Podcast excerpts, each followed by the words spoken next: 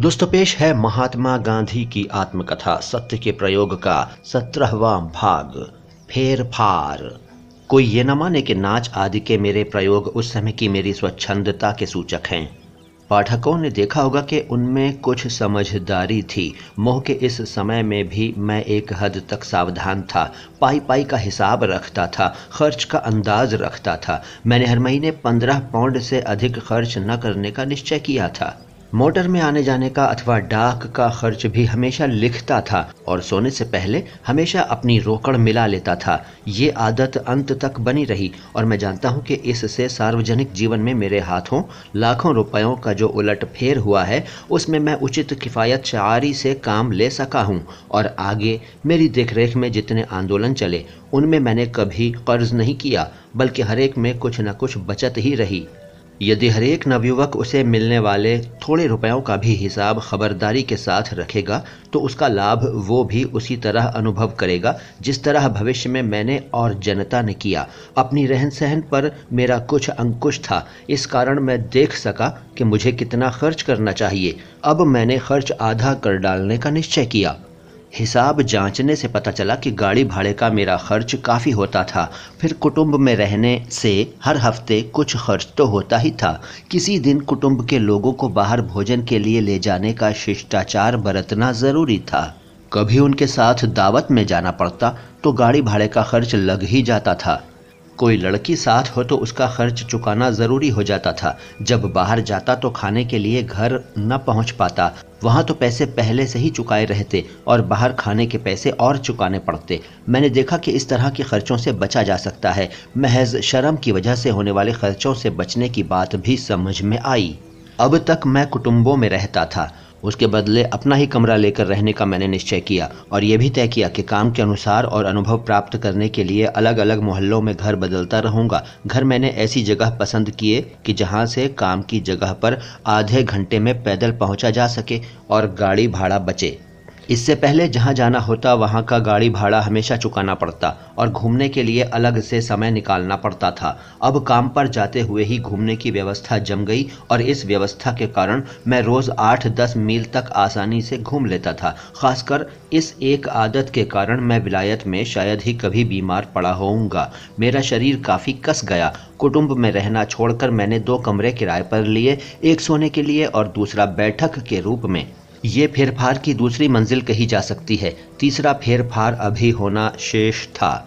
इस तरह आधा खर्च बचा, लेकिन समय का क्या हो? मैं जानता था कि बारिस्टरी की परीक्षा के लिए बहुत पढ़ना ज़रूरी नहीं है, इसलिए मुझे बेफिक्री थी। पर मेरी कच्ची अंग्रेज़ी मुझे दुख देती थी। लेली साहब के शब्द, तुम बीए हो जाओ, फिर आना। मुझे चुभते थे। मैंने सोचा, मुझे बारिस्टर बनने के अलावा कुछ और भी पढ़ना चाहिए।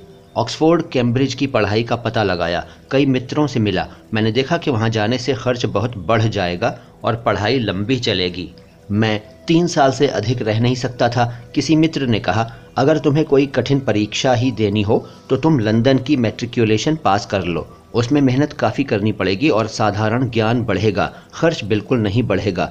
मुझे ये सुझाव अच्छा लगा, पर परीक्षा के विषय देखकर मैं चौंका। लैटिन और दूसरी एक भाषा अनिवार्य थी। लैटिन कैसे सीखी जाए, पर मित्र ने सुझाया, वकील के लिए लैटिन बहुत उपयोगी है। लैटिन जानने वाले के लिए कानूनी किताबें समझना आसान हो जाता है और रोमन लॉ की परीक्षा में एक प्रश्न पत्र तो केवल लैटिन भाषा में ही होता है।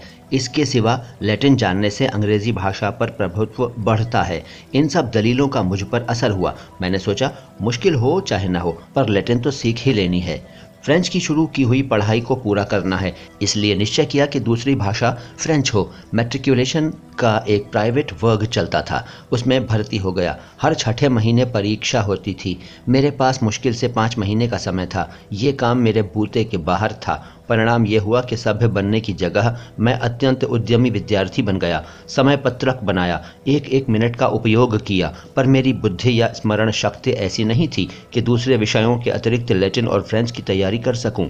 परीक्षा में बैठा लैटिन में फेल हो गया। दुख तो हुआ, पर हिम्मत नहीं हारा। लैटिन में रुचि पैदा हो गई थी। मैंने सोचा कि दूसरी बार परीक्षा में बैठने से फ्रेंच अधिक अच्छी हो जाएगी और विज्ञान में नया विषय ले लूँगा। प्रयोगों के अभाव में रसायन शास्त्र मुझे रुचता ही न था। यद्यपि अब देखता हूँ कि उसमें खूब रस आना चाहिए था। देश में तो ये विषय सीखा ही था, इसलिए लंदन की मैट्रिक के लिए भी पहली बार इसी को पसंद किया था। इस प्रकार प्रकाश और उष्णता, यानी लाइट एंड हीट का विषय लिया। ये विषय आसान माना जाता था। मुझे भी आसान प्रतीत हुआ।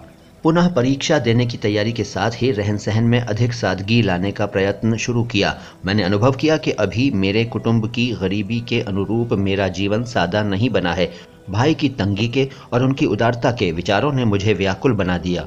जो लोग हर महीने पंद्रह पाउंड या अठारह पाउंड खर्च करते थे, उन्हें तो छात्रवृत्तियाँ मिलती थीं। मैं देखता था कि मुझसे भी अधिक सादगी से रहने वाले लोग हैं।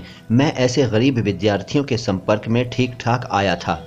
एक विद्यार्थी लंदन की गरीब बस्ती में हफ़्ते के दो शिलिंग देकर एक कोठरी में रहता था और लोकार्ड की कोको की सस्ती दुकान में दो पैनी का कोको और रोटी खाकर अपना गुजारा करता था। उससे स्पर्धा करने की तो मेरी शक्ति नहीं थी, पर मैंने अनुभव किया कि मैं अवश्य ही दो के बदले एक कमरे में रह सकता हूँ और आधी रसोई अपने हाथ से भी बना सकता हूँ। इस प्रकार मैं हर महीने चार या पाँच पाउंड में अपना निर्वाह कर सकता हूँ। सादी रहन सहन पर पुस्तकें भी पढ़ चुका था। दो कमरे छोड़ दिए और हफ़्ते के आठ शिलिंग पर एक कमरा किराए से लिया। एक अंगीठी खरीदी और सुबह का भोजन हाथ से बनाना शुरू किया। इसमें मुश्किल से 20 मिनट खर्च होते थे। ओट मील की लपसी बनाने और कोको के लिए पानी उबालने में कितना समय लगता? दोपहर का भोजन बाहर कर लेता और शाम को फिर कोको बनाकर रोटी के साथ खा लेता। इस तरह मैं एक से सवा शिलिंग के अंदर रोज के अपने भोजन की व्यवस्था करना सीख गया। ये मेरा अधिक से अधिक पढ़ाई का समय था। जीवन सादा बन जाने से समय अधिक बचा। दूसरी बार परीक्षा में बैठा और पास हुआ। पर पाठक ये न माने कि सादगी से मेरा जीवन नीरस बना होगा। उल्टे, इन फेरफारों के कारण मेरी आंतरिक और बाह्य स्थिति के बीच एकता पैदा हुई। कौटुंबिक स्थिति के साथ मेरी रहन सहन का मेल बैठा। जीवन अधिक सार में बना। और मेरे आत्मानंद का पार न रहा। दोस्तों, ये था महात्मा गांधी की आत्मकथा सत्य के प्रयोग का सत्रहवा भाग। शेष अगली बार। मैं मुइन शमसी हूँ। ये चैनल है नो बकवास, बातें खास। धन्यवाद।